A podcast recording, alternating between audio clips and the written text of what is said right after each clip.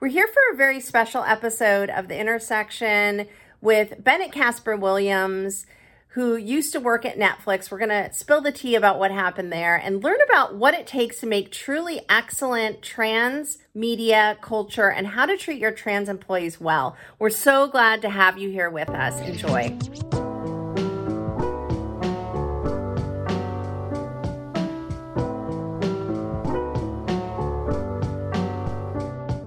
Hi, you're here with Dr. Shannon Wong Lerner with The Intersection, Diverse Folks Converse, Season 2, Episode 10, Making Trans Positive Media, Bringing Our Personal Lives to Work and the Screen. And we're so happy to have with us Bennett Kaspar-Williams, who is serving as the corporate counsel for labor relations at Amazon Studios. He previously worked as counsel for labor relations at Netflix, where he also served as vice president of the Trans Employee Resource Group and chair for the Trans* Content Review Pod. So glad to have you, Bennett. Thank you so much for joining us. Thank you for having me. I'm so glad to be able to speak with you. I wonder, can we define trans positive, trans accurate media? I think of trans positive as being anything. I think of those two terms as related, because to me, anything that's trans positive is something that is accurate about the community. To me, as long as it's an accurate representation of some facet of our community or some intersection of it, then that in itself is a positive. I don't think that trans media has to necessarily be like rosy or joyful, or that trans people can't be the bad guy sometimes in order for it to be positive in terms of a win for representation. I think as long as the representation is grounded in reality in some way and is connected to real people, like real trans people are a part of creating that representation, then that stands as trans positive media as far as I'm concerned. And so I thought we could just start talking about, like, why did we come up with this episode? Why did we think it was important to bring up this topic?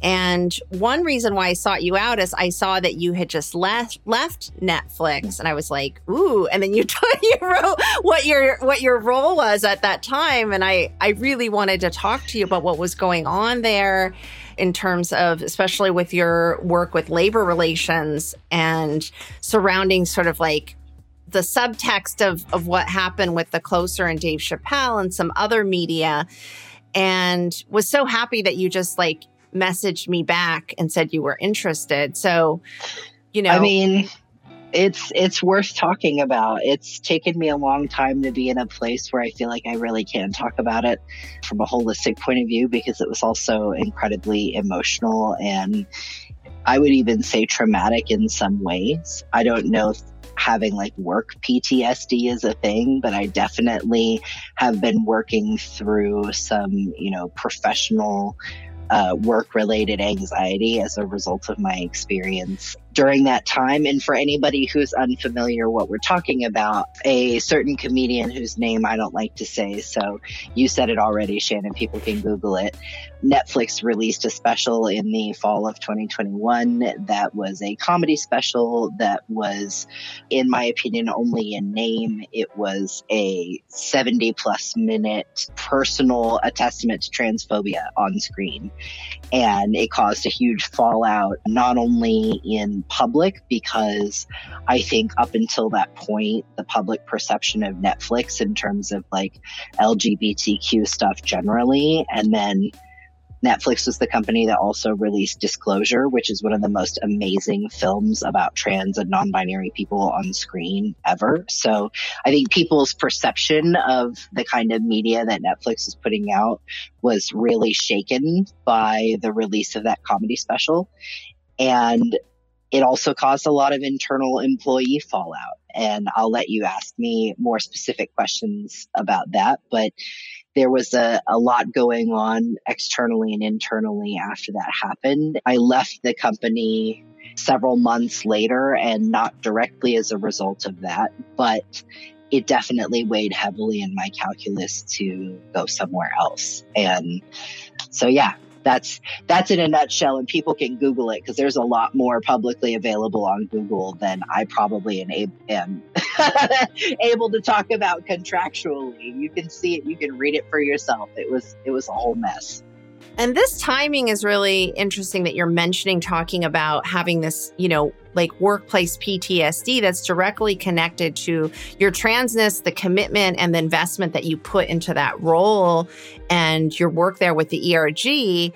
And our first conversation, because I chose to watch The Closer right before we met, right? And I hadn't really prepared myself for what that was going to be like. Because I felt like if I was going to speak to you, even initially, I would need to actually watch the special because I had just seen clips that were handpicked. And I was like, I need to actually know what happened. And then when we met, this was months ago, I felt like perhaps you weren't ready to talk about it because we were both kind of in a traumatized place in different ways. So it's interesting you bring that up because I feel like I'm glad that we had that time to kind of process and come back, and then be in a place where we could talk not just about this. This is kind of the backdrop of what we're talking about. We kind of want to focus more on other things and like solutions. Like this happened, what can we learn from it, right? It's more of a case study, I think, for how organizations and especially media companies. I feel like we can talk about like things that companies do generally with respect to trans employees and trans representation.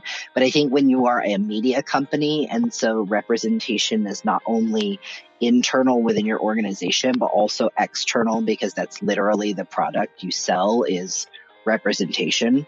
I think that there are different expectations. And I think that there are a lot of lessons to be learned from what happened that lots of different businesses and organizations can take to heart, but specifically working in media, I think there's a different playbook now. And I think, what happened at Disney after it came out that they had supported all these politicians that were enacting the Don't Say Gay legislation, the huge uproar with the employees there. There have been demonstrations and movements internally since the Netflix thing at other companies. And I think this is just the world we live in now, is that you can expect when you're going to do something like that as a company and you're going to directly oppose the human rights of the people that work for you, people aren't going to be quiet about it anymore. It's done. I love that. And I'm so glad that that's happening. This is a shift that we're seeing happen. And some of the things that I wanted to talk to you about as well is how do we define what makes up not just the transpositive and accurate media. I don't want to say transpositive because there's been plenty of sentimental things that will include trans characters, not as the main character, but then they kind of drop out or something happens to them, right? Or the representation is so wacky. You're like, If you're a trans person or a non-binary person, you're like, that is not real. Sure, yeah, exactly. Exactly. Yeah. I mean, that's like the whole... if you watch Disclosure, which again, I'm going to plug it. And if you're in the audience and you haven't watched it, you got to watch it because that movie is full of examples of representation of trans people in media that are not positive because they're inaccurate and they're stereotypical. So yeah, and just because that was the first, documentary I saw where I wouldn't say I was traumatized like the other special, but it was my childhood, right? I saw all those films and shows. 100%. And you probably didn't think it was weird at the time. No, because it was like it was in my subconscious. It was like, so same with, with Dave, I'll just say Dave is like, I knew Dave from my childhood and high school years. And I had a different association with him to see him and even say, I'm transphobic, like just very unabashed. Yeah, right? It's very jarring.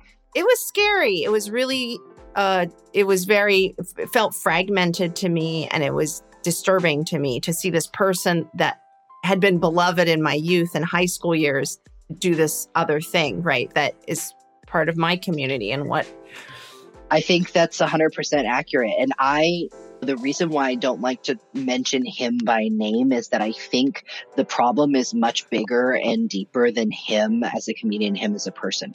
I used to have a lot of respect for him as a comedian, and I think that he still has the capacity to touch on issues in a really profound and moving way, but I think he has lost his direction and lost his sense of self. And if you go back and start watching his material, even the specials that came out before The Closer, you can see this thread start to emerge in his comedy and in his persona, and now it's all he is. Yes. And I just think from a content standard, like, if you're gonna come for the trans community, at least do it in a way that is new or different or original or clever. There's nothing interesting about anything that he has to say that we haven't all already heard before. And so the platforming of this very old school kind of tired anti-trans sentiment was really, it was jarring and shocking. And as an employee, it made me feel unsafe. My mom had this notebook that she was taking. She watches daytime shows all day. And so she'll take notes of things she wants to see with me or books she wants to read. It's very cute. And then I'll order them for her on Amazon. I love that. Yeah, she couldn't find it. And she was very intent on finding it. I had taken it by mistake because I had confused it for mine. And when she opened it and started reading the shows, they were all trans shows. And so it was definitely a teary moment for me, because this has been a process for my family. And so we watched Anything is Possible together, which to me is the perfect mom.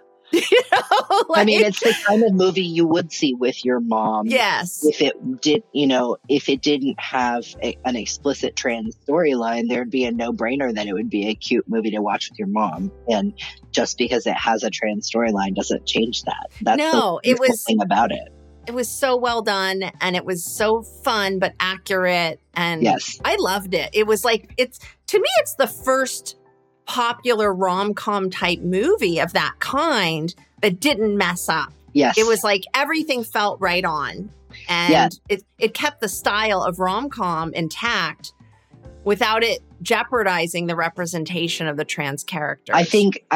Yes, agree. And I think that is wholly because that film involved trans people from top to bottom, which I think is just, anytime you're going to start telling stories from a community that you're not immediately a part of, especially in 2022, in the information age, when it's really easy to just reach out and touch someone to get in contact, there's no excuse to not do more research and get more people involved and make it authentic. We don't have to guess about who trans people are or what their lives are like or what kind of situations they might get into that are situationally funny. We don't have to guess about that anymore, because we can actually speak to and see and be around trans people, and it's not that hard. So, and I wonder, is that scary for executives or the people in charge? Because I'm hopefully going to follow up this talk with you with Scott Turner Schofield, who's the main trans advisor for Euphoria, which I also watched the whole thing before you and I met, because I was a little embarrassed. I didn't tell you, but you kept mentioning Euphoria, and I was like, I haven't seen it yet. I hadn't seen one episode, and I was sort of embarrassed, I'm a bad trans media person. No, I haven't watched a show. It's not for every, the subject matter of it was intense. Is incredibly heavy. So it's got a lot of trigger warnings that you can associate with it. But I think the thing that I love about it and that trans audiences love so much about it is that it's not a gloss over. These are real people. These are three-dimensional people with three-dimensional problems. I love the new Hulu remake of Hellraiser that has Jamie Clayton playing the main baddie. Cast a trans woman. To play a horror movie like Monster, please do, because we're not just, trans people aren't just here to be secret romantic side pieces and sex workers and all of these tropes. Trans people can be the villain and the boss at school and the popular kid and also a mogul. Put us everywhere, because we existed in those roles in real life, but also show some dimension. We have dimension. The thing I loved about Euphoria, and I didn't watch it for a long time because people would say it had so much trauma in it, and I knew I would be triggered. So I was like, I just waited a long time. But then when you and I started talking, you mentioned, I was I have to see this show. I watched the whole show since the time we talked till now. And the thing that I loved about that show is queerness and, in a sense, transness touches every single character of that show. It's the only show that I know of that the whole show is trans. The whole show is queer. Even if some characters identify as heterosexual, like the son character, right? He has been touched by queerness and transness. And in a sense, he is queer, even though he presents himself another way. And then his father is even more so. We know people like this. We know people who were closeted until their 40s and did a lot of bad shit before then because they were living two separate lives. The way they showed it, the accuracy and the grittiness was hard to watch, but it was also like, it's important to show those characters too. And so I'm still blown away by the show, and I can't wait to really delve in with Scott to ask him, like, how did you set this up? Like, what was this like for you to do this? I see it as this opus. We haven't even gotten to the end of it yet, but every single show blew me. It was like Game of Thrones, but for queer people. That's how I saw this show. And it's amazing how much they've woven into it. But I think you're right that these are real people's stories. It's perhaps a collection of the underside of like queer and trans stories, or the buds, the emerging sort of threads and seeds of those things that we all, like, if you're in the community, you really identify with, because we've all gone through or know somebody who's gone through those kinds of trials and tribulations to self-real. I mean, it's also a show about high schoolers, so that's also just high school, is that you go through a lot of like really unfortunate, ugly stuff at that time in your life. And I know, you know, many people, whether they end up self-realizing as queer or trans at some point, probably can look back and look at a younger version of themselves and go, ooh, I used to think and say and do some like yucky, problematic things. Completely. It's gross. I think Euphoria, part of what makes it so disturbing is that so many of us can look back and go like, I know that. I mean, I know those stories, you know, we know those people, either we were them or our good friends were them, or people we knew were them. Right. Yep. Or we were bullied by people like them. Well, and then that's the interesting thing is, too, is that bully was touched by homophobia intergenerationally. And that even though it's about high school, there is an intergenerational aspect to it that I think also has been missing in these shows. Yes. I look forward to more nuanced storytelling about the queer community in general that takes on some of those layers. An example of sort of generational storylines that I really love currently is the reboot of A League of Their Own. Yes. I think the writing, like, talk about a show where all of it is kind of queer and all of it is kind of genderqueer or trans. That show is also an incredible example. It's like, I don't know, a lot of critics think that it's too far away from the original, but I think of it and the original as telling the same story, but from different sides of the coin. Because the original told the whitewashed sort of heterosexual version of that reality. And this show is telling the, you know, everybody but that version of the same story. It's just the same reality from a different point of view. But I think the way that they have woven in a lot of the like historical roots of our modern sort of understanding of queerness and transness is incredible. And it's a testament again to the fact that it's got queer and trans people a part of the whole show from soup to nuts. And this is historical. I did a lot of ethnographic work when I was doing my master's and my doctorate. And it's really difficult to do ethnographic work that's historical of marginalized communities that purposefully have been left out of records. You have to look for what's missing. And then sometimes you have to derive something based on what's not there. Yeah. And so I feel like League of Their Own did a really good job of that. I don't know the archival part and research part of that show, but I also felt that realness. It's definitely more of a feel good, but there's definitely a lot of really hard things that are happening too. I felt that realness like with Euphoria, but it felt believable. Yes. Yeah, I think that's true. I think that's exactly true, or exactly right, is that we have to really, we're challenged to really have to use our imaginations when we think about what life for queer and trans people looked like in the past, because unless you're talking about a period in time where scholars have done the delicate work of really going back and recreating those realities, absent that kind of a resource, you just have to use your imagination and think about like, well, what do we do now? And what is a way that we can take that backwards a few steps and make it fit with what probably was real?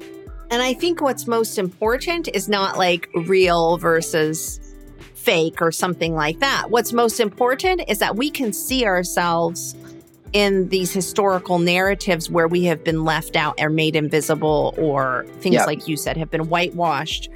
And so this idea that we can see ourselves back there, that gives us our that lineage and to feel more grounded. You know, I've been talking a lot about, but it's like unbelievable because like we don't have that. Yeah, we don't have it. And I was talking recently about dissociation and how a friend of mine who's trans, an older trans masculine man, was saying that when I was realizing, I was like, I think I've been dissociated almost my whole life because I've been closeted a lot of my life as an adult. And he was like, dissociation is endemic to queerness and especially transness. 100%. But these stories, completing it, to me, that grounds me. Even though it's media and people say stuff about technology and media that it's not healthy and you should just exercise all the time. Like, no, this is really important too. You know, I think people who say that are people who probably haven't had the reality of not being able to see themselves in history. Yes. Like that is a very like, you know, whitewashed sort of cisnormative heterosexual, like heteronormative thing to say, because people who understand what it's like to be able to go like, I don't know what a story set in the 50s looks like for a trans masculine individual. I don't. I can try to look some people up and kind of piece one together myself, but I've never seen it represented. Whereas anybody and their mom would be like, oh, you know, I could think about Back to the Future. Like, that's probably what but like you have this romanticized idea of like what these different periods in time look like. And that's very easy to lean into when you're straight and when you're cis. And also when you're white, if you're looking at stories told by Hollywood, right? Definitely. But when you're anything but that, you're like, oh, I've always just had to appreciate these movies and try to like shoehorn myself into some kind of character. Like my biggest character I could identify with when I was a kid was Tatum O'Neal's character from The Bad News Bears. And she was just a rough and tumble little tom girl. But to me, I was like, that was the closest representation of my like gender queerness and sort of being contrary to whatever was expected of me. That was the only version of that I saw, when I wasn't anything like that person in reality, but that was as close as I could get. And that's sad. Like, everybody should grow up being able to see somebody or something like themselves. She was a complete character. It's funny because I connected to that. I forgot about that movie forever, but I remember really connecting to that character. I really love this conversation culturally about trans-positive and accurate media. I'd love to hear a little bit more about the back end of this and what you've experienced that none of us really know about. When I think about the way you described how Netflix started out in terms of the Google Doc that they had, which you can fill this in a little more, but from what you described, it was like the type of transparency that you're saying that Amazon Studios has now, but it was even more where people who worked at Netflix of any rank could communicate with the executives, the people in charge, and they would respond. And there was this open conversation. It sounds very ideal and unrealistic that would happen. It's like almost sounds like a movie or something. Well, like a, and so, but where they ended up, that's what makes you just think of what you're talking about? Like, how did they overpromise? Were they just too idealistic and then they didn't really think through what they were doing? What happened? I think so. You're all of the above is right. I think the short answer is that they created a culture where they not only hired, like, professed to hire the most excellent people in the room, right? That was a part of the Netflix culture memo from its inception, was that they only look for excellence and they only hire the best people in the room. In addition to that, they had established a work culture that basically said, if you see something, say something. Like, everybody who works here has a responsibility to think about them as being in ownership of this company and in ownership of what we are doing. And so we all have the responsibility to not only be excellent at what we do, but to be open about voicing concerns or things that could potentially be problematic, so that we can work through those and only deliver the best thing possible. And that was something that, especially somebody coming from corporate legal practice, where transparency is like the opposite of what happens there, it was incredibly inspiring to me to think that I could do my normal day job and still exist in a place where, if at any given time I, as a trans person or as a queer person, saw something that was counter to the community, or that I didn't think was going to be in our best interest, that I was empowered to be able to say something about it, and to know that my opinion and my experience and my judgment would be taken seriously because I was an excellent colleague who was in the room, right? You've already screened me for excellence and my judgment and my skill set. So what comes with that is also trusting that when I tell you this is wrong, that you listen and that you take that to heart.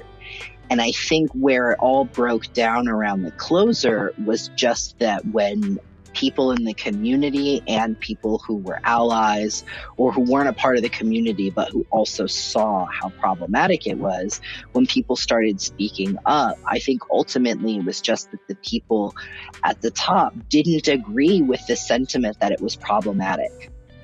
And so the fact that they didn't agree with the sentiment that it was problematic became an easy place for them to turn to everybody and say, this is just a you opinion. This is just the opinion of the community.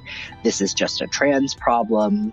It's our best performing piece of comedy on the series. So obviously you're wrong. And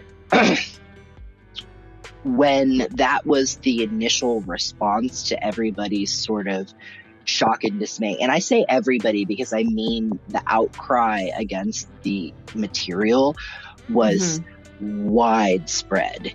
It was thousands of people. It was not just the trans folks and the trans ERG. It was lots of people. And the response to that initial outcry of like, whoa, this is not okay, when it was, you know, this is just a you problem, deal with it. Then it became oh no.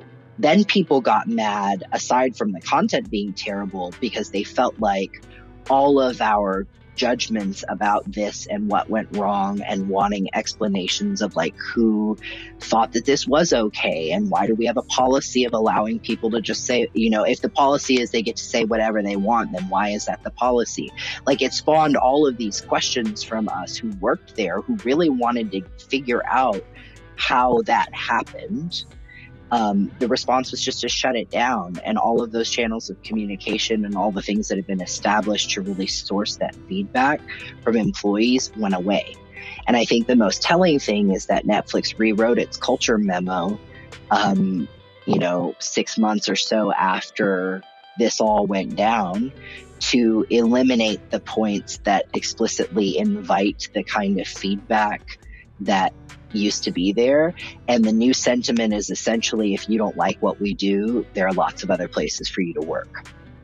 And I think that was the most dramatic. I mean, at least they're honest about it now, but that was kind of the response we got from the beginning, which is why I think why people were so shocked, because it's like very opposite from what we were promised.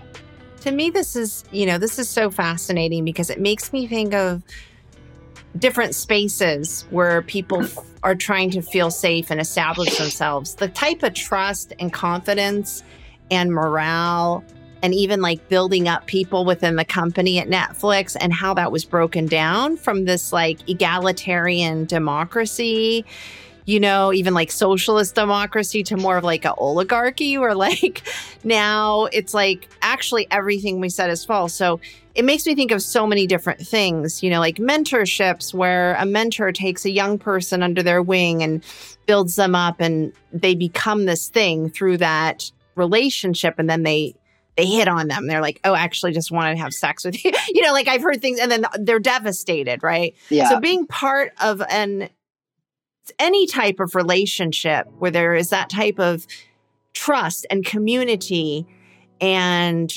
a structure that holds it all together and then to just demolish it when basically the shit comes down, right? It's like the test of any relationship, beginning of a relationship, there's that period where things are very idealistic. It's like, oh no, we come from two different backgrounds and we have different values, but this is going to work out. We love each other. And there's this, there's this like delusion that it's going to work out. And there's like trust that's built and then something real happens and it all, that's kind of what it reminds me of. It also reminds me of, you know, just being in social media spaces and how there being a social agreement on how we're going to treat one another and that we're going to have respect and integrity. Recently, I've been having this happen where I didn't realize what people's thresholds were and some of their prejudices around anti-Semitism, around transphobia, and it's ugly.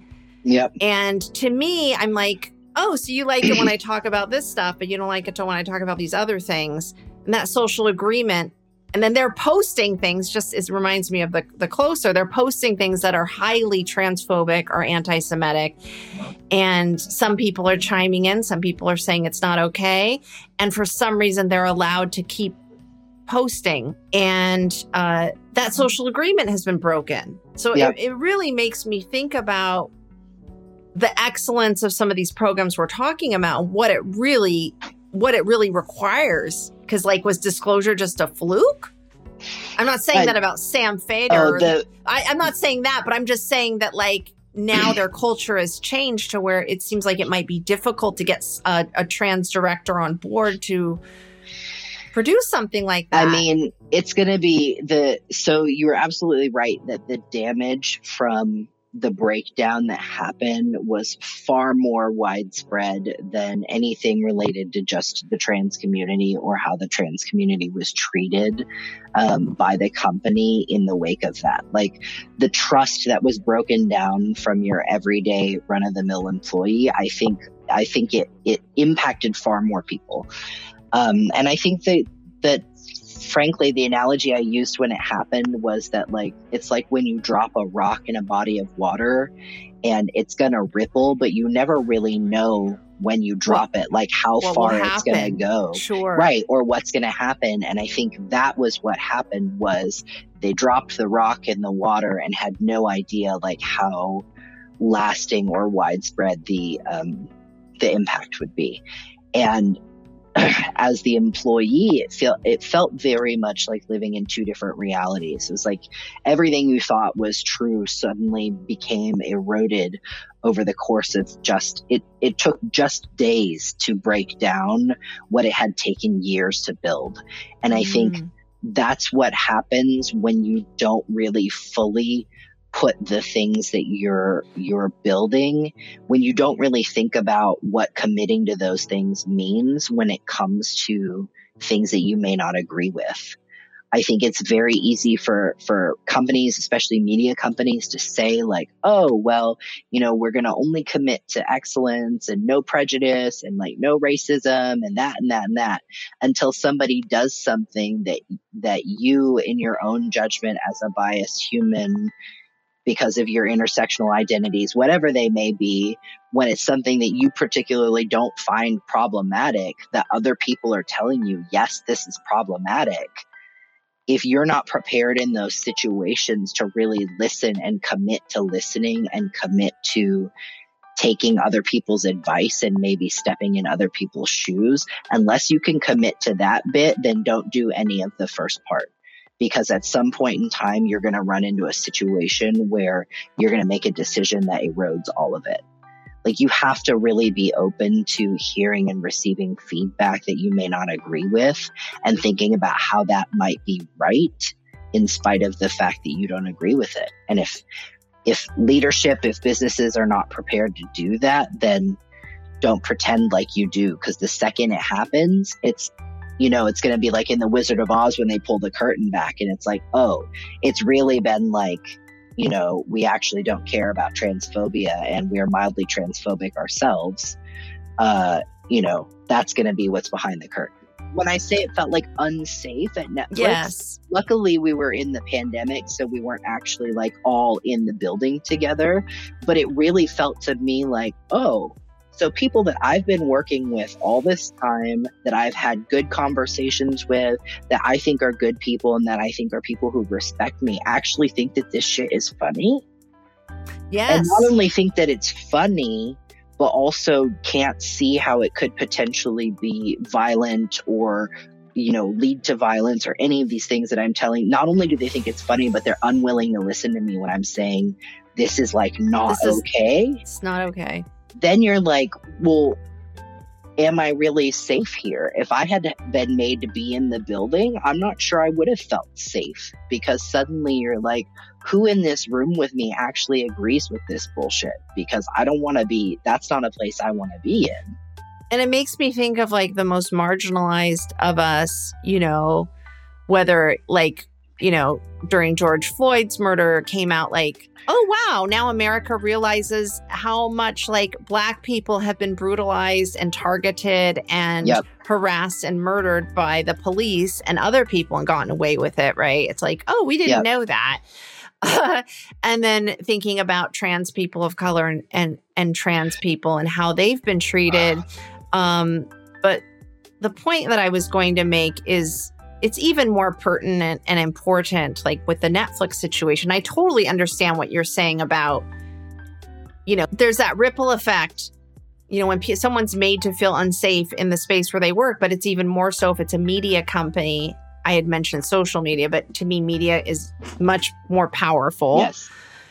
And so not only are you having the effect on your employees, whom you brought in to be like on equal terms, and to build up and make feel safe and that this is a totally inclusive egalitarian space. But now you are broadcasting this, streaming this out so that the people who watch, who are now laughing and making it okay for this behavior, could that ripple effect goes to someone who commits violence or harassment or abuse. It makes me think of like Donald Trump and all the crap that he's caused yep. across multiple marginalized communities, whether they're Asian American, trans, gay, basically yeah. everyone, right? Well, it's like, but like, don't like there's making me feel unsafe at work within work is one thing, but also making it less safe for me to walk outside of work as yes. well. That's a whole different ball of wax, right? Like I can deal with internal sort of transphobic or at least like trans ignorant things and address those on my own. Like that's what I think ERGs are great at, and that's why I choose to be involved in them, because I think you can change those things. But when a company is also taking that BS and then making my life more difficult outside of work, that's not okay. And you're 100% right that the brunt of all of the anti-transness always falls to trans people of color, because intersectionality would put them at the most at risk just in any given situation in our country. But specifically when it comes to people interpreting anti-trans sort of climate and projecting it into personal anti-trans violence. Yes, it's going to be our siblings of color who are the most at risk. The thing that I thought was the wildest about The Closer as a special was that it made it seem like Black and brown trans people just don't exist at all. Dave Chappelle characterized transness as something that only white people experience, which not only erases an entire segment of this population, but also erases the most vulnerable, the most violent, like the community that has the most violence perpetuated against it, erase that entire community, which I think only paves the way for people who listen to that kind of nonsense to perpetuate violence against people they see in real life, because they think, oh, if you're Black and trans, then you, like, we have to beat the trans out of you because no Black people are trans. And it's ridiculous. It's not accurate. And it's also, like, not comedy. Remind you, this was supposed to be a comedy special. Like, to me, it was like we had talked about it as like a therapy session. It felt like he was really grappling with something internally in himself and doing a show about it. And y'all can Google that too, because there's tea out there about, and I say tea, obviously I am appropriating the black queer vernacular, but if you want to see the tea, go to Google and figure out why Dave Chappelle might be so fixated on the trans community. It's very personal, I'm sure. No, it's just the whole thing was so wild, and I actually had the experience of a colleague of mine who is a trans volunteer in her community with young people, went to an event for trans youth, and there were protesters outside the event. This is 2 weeks after the Chappelle special launched, and there were protesters who were yelling jokes from the special at my friend and the trans youth that were entering and exiting this venue. And she, as an employee at Netflix, who was also a trans woman, was like, this is the violence from the work that has come out of my company, literally coming full circle. And it was at the same time that the company was saying that media doesn't spawn any sort of real world consequences for people, which was like, so yeah, all of that happening at the same time was incredibly destabilizing and felt extremely unsafe. That lack of recognition of intersectionality is actually part of this faction I was talking about online that I didn't realize was out there, of saying it was actually almost exactly what Dave had said, because it was like LGBTQ versus the Black community, right? Jewish people who are all in power and controlling everything as compared to the Black community. I'm like, okay, but who is the Black community? Who is the Jewish community? And who is the Asian American community and the LGBTQ? Like, what are you talking about? And you know that they're, and my point was like, I'm Jewish, I'm queer, you know, I'm gender nonconforming or under the umbrella of trans, that I don't identify. I'm part of all of this, right? Yeah, I'm Asian American and I don't relate to anything you're saying. And then the comment was like, oh, well, you're like, and people like you are sort of the subculture. And I'm like, no, we're actually not underground. We're just walking around with you. Above ground, we exist, we're here. And what you're saying is not considering the most marginalized of us, right? I think not considering marginalized identities, but also I think what you're saying is accurate, is that we're not actually all that marginalized in reality. I think that's one of the problems I have with sort of like cis white heteronormative storylines being the default in media, is that that's not the reality, even statistically anymore, of like the population of the United States, for example. It is not a majority white, majority cis, majority straight. Like, that's just not who we are anymore. If you look at, for example, people under the age of 30, the percentages of cis identity in that subset are way far greater.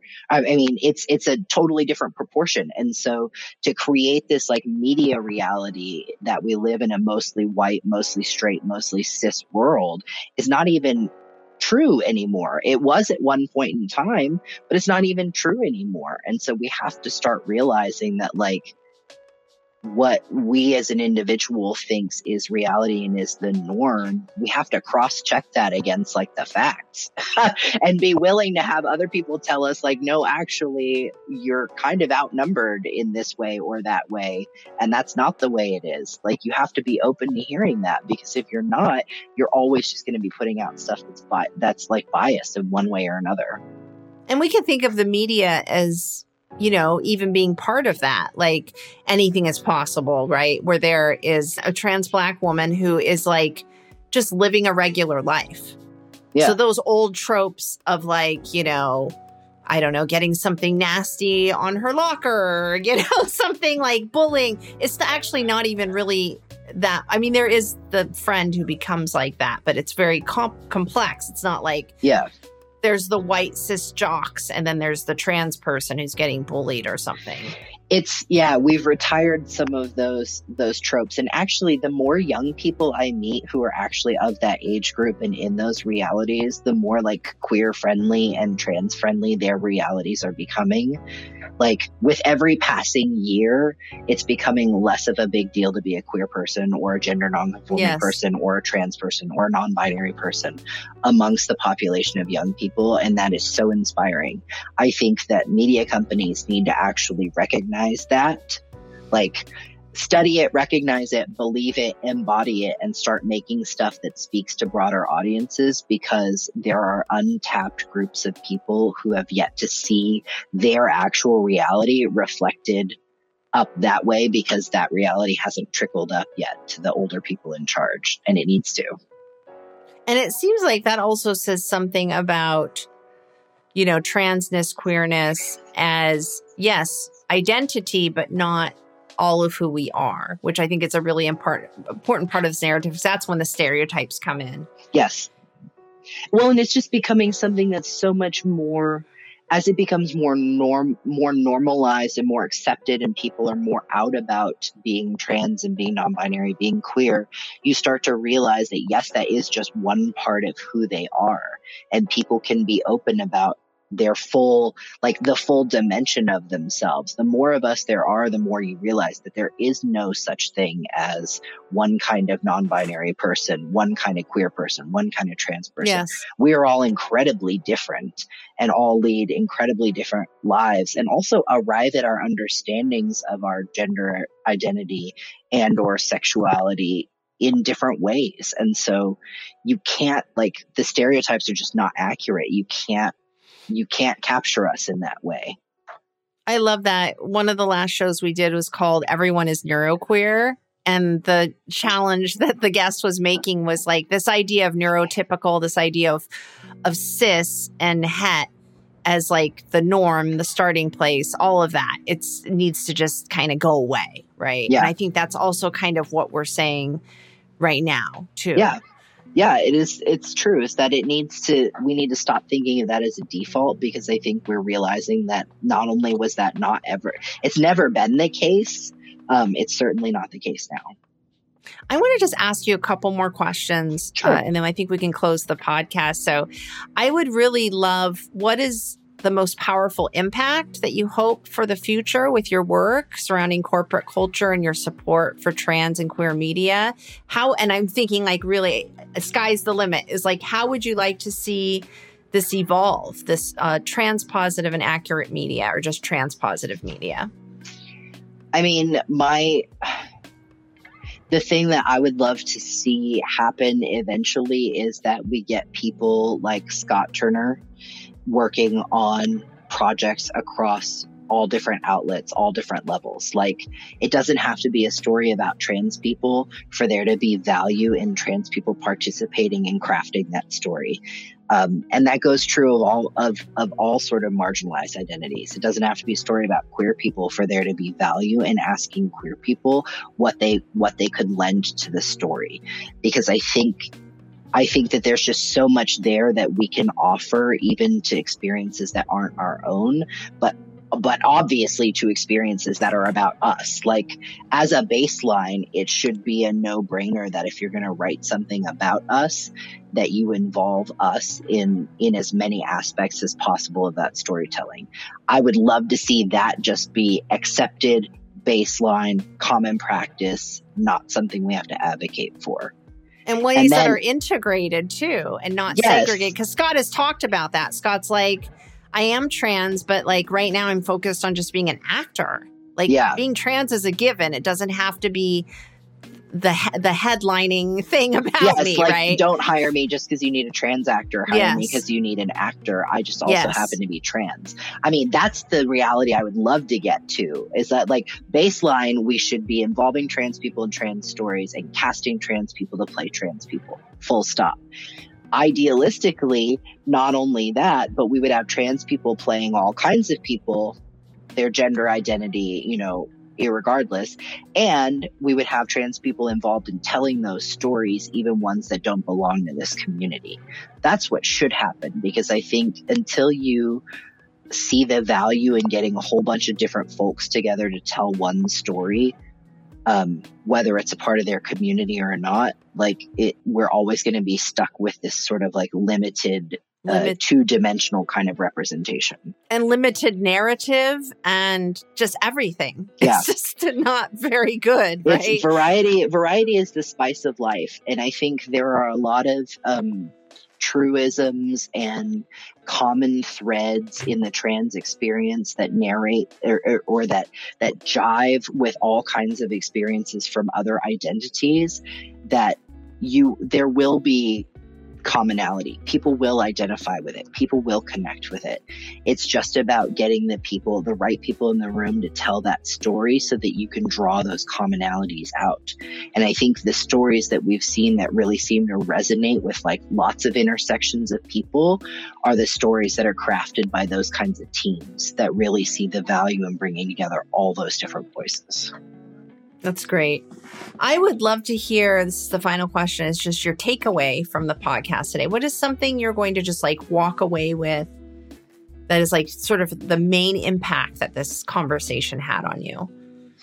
I mean, this conversation is just reaffirming to me that this work still needs to be done, and that this work needs to be talked about, and that we need to continue having conversations that encourage people to think about who's not in the room and who needs to be in the room.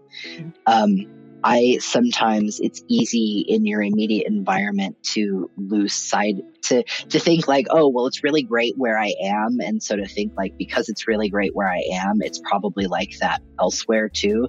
It's nice to check back in with the greater conversation and go, oh no, we still need to be talking about this, because it is actually still an issue. I'm very lucky that I have moved to an environment that I feel like is very affirming of my experience as a queer and a trans person, and an environment that values that experience that I bring to the table. So it's nice for me to remember that, like, oh yes, I do still need to keep advocating though, because, you know, it's my experience is not everyone's experience, but also there's still so much good to be done in the world. And there's so many stories that still need to be told. I'm so glad that you're out there in the way that you are, and you have the position that you do, and that you came here to speak with us. Yes. I said I only had 2 questions. I have one more, but it's not really a question. It's more like a follow-up. I know people who are just kind of taking the LGBTQ off or trying to shift gears because the climate is getting so inflammatory and violent and so on. So there's one belief that you just drop out, and there's another belief, or you tone down. There's another belief you get more vocal. That's what this conversation has brought up for me. And my takeaway is, like, being more vocal when you see something that really bothers you and is against trans people or any group. Say something. Don't be scared, and don't back down to those people. So I'm really curious about what you think of that in terms of advice you have for us, coming from specifically the position and experiences you've had with Netflix, and then coming over to Amazon Studios, and with the work you do with the ERGs and media, right? Yeah. Is like, at our level where we're at, you're at a different level, you're doing different things, but at our level where we're at, the impact we can have in that ripple effect, what can we do? Because this conversation has changed my mind, because that fear made me feel like retreating. I mean, I think it's a bunch of things, because one, you always have to take care of yourself. So if you're feeling immediately unsafe, then disengage. Same thing goes for if you are somebody who tends to take on a lot of emotional labor. Always, always, always give yourself permission to step away first if it feels overwhelming, unsafe or like it's affecting your health or your family or your interpersonal yes. relationships, because you 100% have to take care of yourself in order to continue doing the work that you can do for the community when you're at your best, right? So keep yourself at your best first so that you can stay in operation, because what always happens, not always, but what tends to happen is that you take on too much and then you get burnt out and crash and burn, and you leave yourself with a lot of guilt feeling like, oh, but I should still be doing X, Y, and Z. Don't worry about it. I think if you are a person who has privilege relative to the scenario you're in, because privilege is all kind of relative depending mm-hmm. on who's around you, your intersections of where your privilege might stand out shifts. If you were in a situation where you have privilege relative to others, so you're a cis person and there are a bunch of cis people being transphobic, for example, or you're a white person and there are a bunch of white people being racist, for example. If you are in a situation where you have privilege and you have the safety to be able to do something, say something, because the power of somebody who is a bigot hearing somebody who they think is like them, mm-hmm. challenging that and saying, actually, we are different. Yes. Because although we may look the same or have the same background or the same whatever, my belief is for some people, until they get challenged by somebody that would otherwise look and seem just like they are, they're not going to ever realize it. And those are some of the conversations that can be the most effective, because you can take a very curious perspective and say like, well, that's not been my experience with the trans community. Like, mm-hmm. What experiences personally have you had? They haven't had any.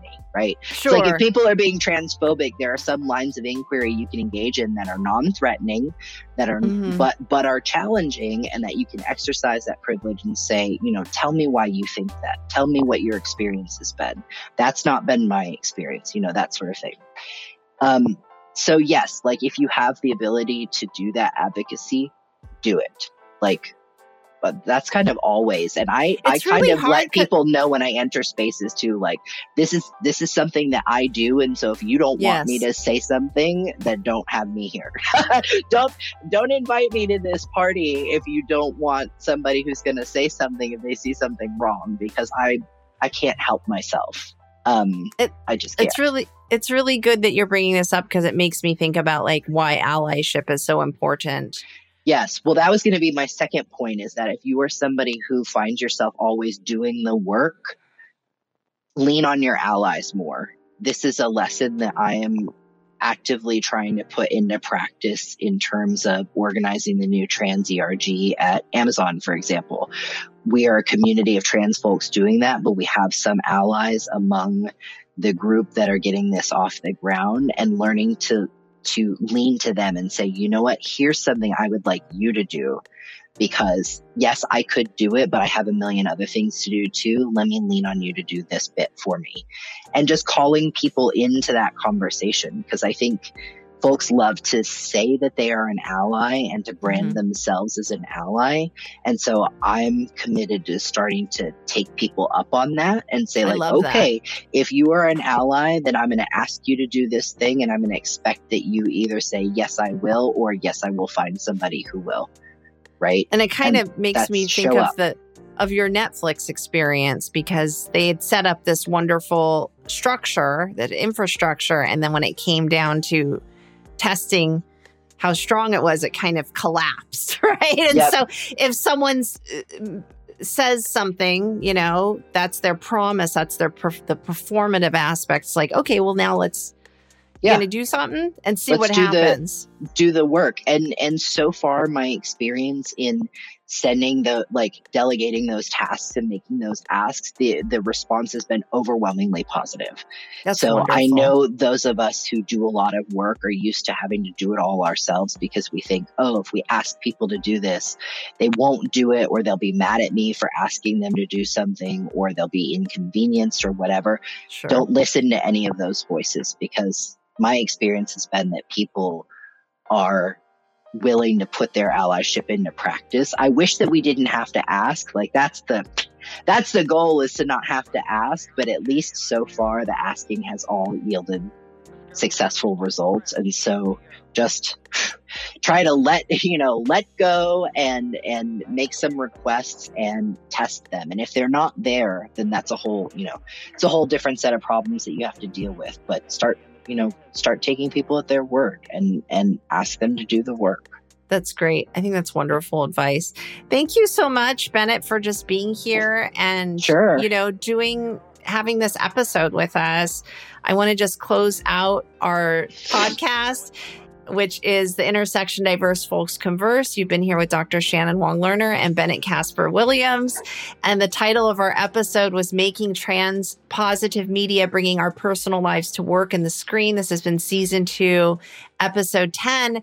I actually want to say one last thing, and that's that The Intersection is, it's all created in-house. We don't have any sponsors because I wanted to keep the creative control within myself and my guests.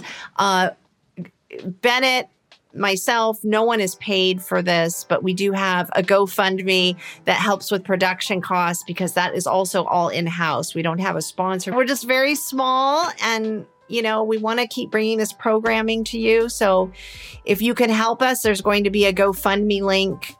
Right. It should be coming up actually as I'm talking, but it'll also be in the description for YouTube and for all of your podcast platforms. Please donate to us. Even if it's just a little bit, it really helps. So thank you again, and we'll see you soon. Bye. Thank you so much. Bye.